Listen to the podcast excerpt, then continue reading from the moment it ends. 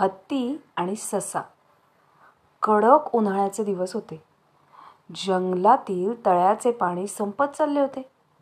तळ्यातले पाणीही आटले. हत्तीचा कळप पाण्याच्या शोधात होता. पाणी मात्र कुठेही मिळेना. हत्तीच्या कळपाचा राजा म्हणाला मला दुसऱ्या जंगलातील सगळ्यात मोठं तळं माहिती आहे आपण तिकडे जाऊयात. सगळ्या हत्तींना पिण्यासाठी पाणी हवंच होतं. सगळे दुसऱ्या जंगलाकडे निघाले.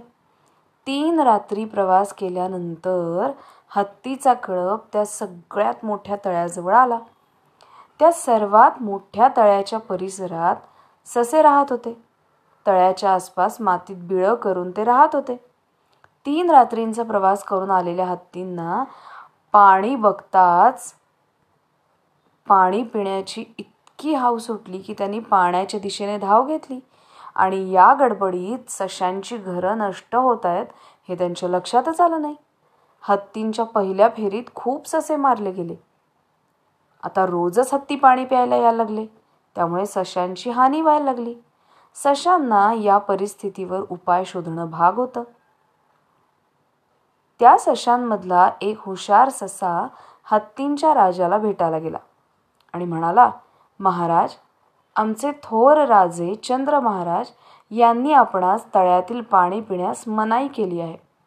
तेव्हा हत्तींच्या कळपाच्या राजाने त्याला विचारलं कुठे आहे तुमचा राजा?